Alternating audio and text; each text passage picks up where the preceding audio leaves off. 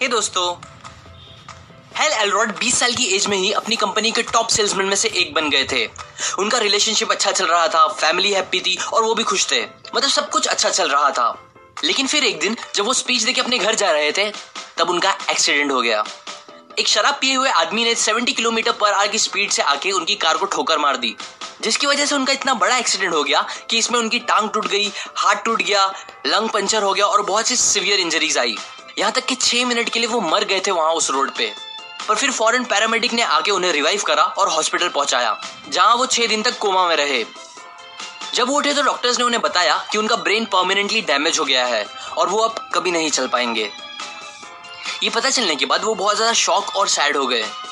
लेकिन क्योंकि उन्होंने अपने एक मेंटर से ये बात सीखी थी कि हमारा कोई भी नेगेटिव रिज़ल्ट जिसे हम चेंज नहीं कर सकते, उसको सोच के नेगेटिव फील करना तो एकदम ठीक है, लेकिन बस पाँच मिनट के लिए, उससे ज़्यादा नहीं।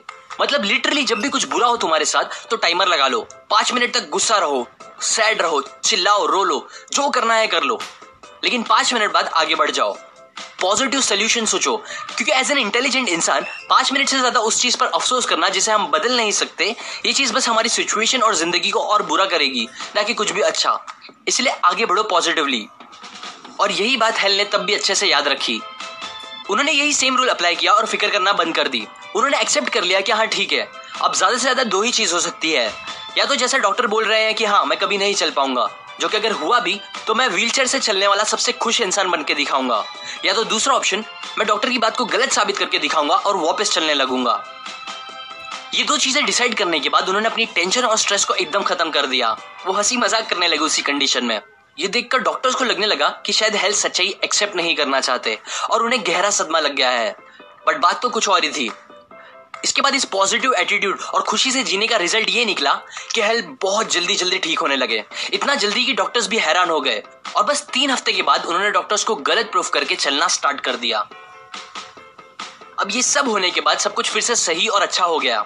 हेल अपनी नॉर्मल लाइफ में वापस आ गए पहले से ज़्यादा कॉन्फिडेंस के साथ। जिसके बाद उन्होंने अपनी कंपनी में कई सेल्स के रिकॉर्ड तोड़े। बहुत सारे पैसे कमाए, अपना खुद का बिज़नेस खोला, शादी कर ली, एक नया घर लिया और सब कुछ एकदम बेस्ट होने लगा। बट फिर अगेन उनकी लाइफ में एक बड़ा झटका आया। 2007 में इकोनॉमिक क्रैश हो गई, जिसकी वजह से उनका बिज़नेस रातों रात डूबने लगा। वो उस वक्त अपनी लाइफ के सबसे बुरे फ़ेज़ में पहुँच गए। हेल बताते हैं कि ये फ़ेज़ उनकी लाइफ का सबसे बुरा फ़ेज़ था, क्योंकि इस बार हर दिन उनके साथ बुरा और बुरा होते जा रहा था। वो हर दिन बस और गरीब होते जा रहे थे। उन्हें कुछ समझ नहीं आ रहा था। सो तब उनकी वाइफ ने सजेस्ट किया कि वो अपने एक फ्रेंड के पास जाके उनसे सजेशन ले। वो फ्रेंड एक बहुत अमीर इंसान था, जो अपनी लाइफ में बहुत कुछ अच्छा कर रहा था, उस खराब टाइम में भी। इसीलिए उसके पास गए एडवाइस के लिए। हेल ने अपनी सारी सिचुएशन उस दोस्त को समझाई। बताया कि वो कितने परेशानी में है और उनसे कुछ बिज़नेस टिप्स मांगी सिचुएशंस को बेटर करने के लिए। तब उस फ्रेंड ने हेल से कहा, तुम्हें अभी बिज़नेस एडवाइस की नहीं, बल्कि बस दो चीज़ करने की ज़रूरत है। पहली, रोज सुबह जल्दी उठ के एक्सरसाइज करो और दूसरी एक्सरसाइज करने के बाद कोई भी एक सेल्फ इंप्रूवमेंट के ऊपर बुक पढ़ो। ये एडवाइस हेल को जरा भी अच्छी नहीं लगी और वो वहाँ से चले गए। पर क्योंकि उन्हें और कुछ समझ नहीं आ रहा था, इसीलिए उन्होंने उन टिप्स को ट्राई करने का सोचा। एबिन पेगिन एक मेंटर थे हेल के, उन्होंने भी कहा था कि मॉर्निंग रिचुअल होना मतलब सुबह उठ के कुछ स्पेसिफिक अच्छी चीज़ों को रोज रोज करके उनकी हैबिट बना लेना, ये एक सिंगल सबसे इम्पैक्टफुल चीज़ होती है लाइफ में सक्सेस पाने के लिए। क्योंकि जो सुबह को जीत लेता है, वो अपना पूरा दिन जीत लेता है। और एक अच्छी मॉर्निंग रिचुअल शेप करती है हमारे ब्रेन और माइंड को, जिसके बेसिस पे फिर हमारा पूरा दिन अच्छा गुजरता है। सो इसीलिए फिर ऑथर ने डिसाइड किया कि वो सुबह उठ के बस एक्सरसाइज और बुक रीड नहीं करेंगे बल्कि वो फाइंड आउट करेंगे वो सारी चीज़ें बेस्ट ऑफ़ द बेस्ट चीज़ें जो हर सक्सेसफुल इंसान पर्सनैलिटी डेवलपमेंट के लिए और अपने आप को आगे बढ़ाने के लिए करता है और उन सबका एक रिचुअल बना के उसे रोज करेंगे। सो so, फिर उन्होंने बहुत रिसर्च करी जिससे उन्हें फाइनली छह ऐसे सबसे इंपॉर्टेंट और कॉमन हैबिट्स मिले जो ऑलमोस्ट हर सक्सेसफुल लोगों ने फॉलो की थी।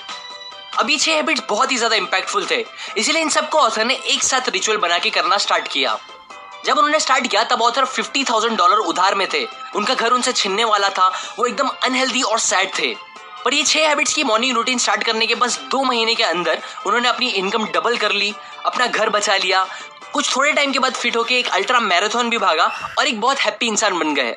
हाँ वही इंसान जिसे डॉक्टर ने कहा था कि वो कभी चल भी नहीं पाएँगे, उन्होंने अल्ट्रा मैराथन भागा। और ये सब इतना जल्दी हुआ कि ऑथर खुद हैरान हो गए। इसीलिए ही इस बुक का नाम भी उन्होंने मिराकल मॉर्निंग रखा। क्योंकि ये सब उनके लिए एक मेरेकल से कम नहीं था। सो so, अब मैं आपको वही छह हैबिट्स बताऊँगा जो आपको भी सुबह उठने के फ़ौरन बात करनी चाहिए एक रिचुअल बना के। ऑथर ने ये छह हैबिट्स को याद रखने के लिए एक एक्रोनिम फॉर्म किया है जिसे बोलते हैं सेवर्स जिनमें से पहला एस स्टैंड करता है या With Baiju's app, children remember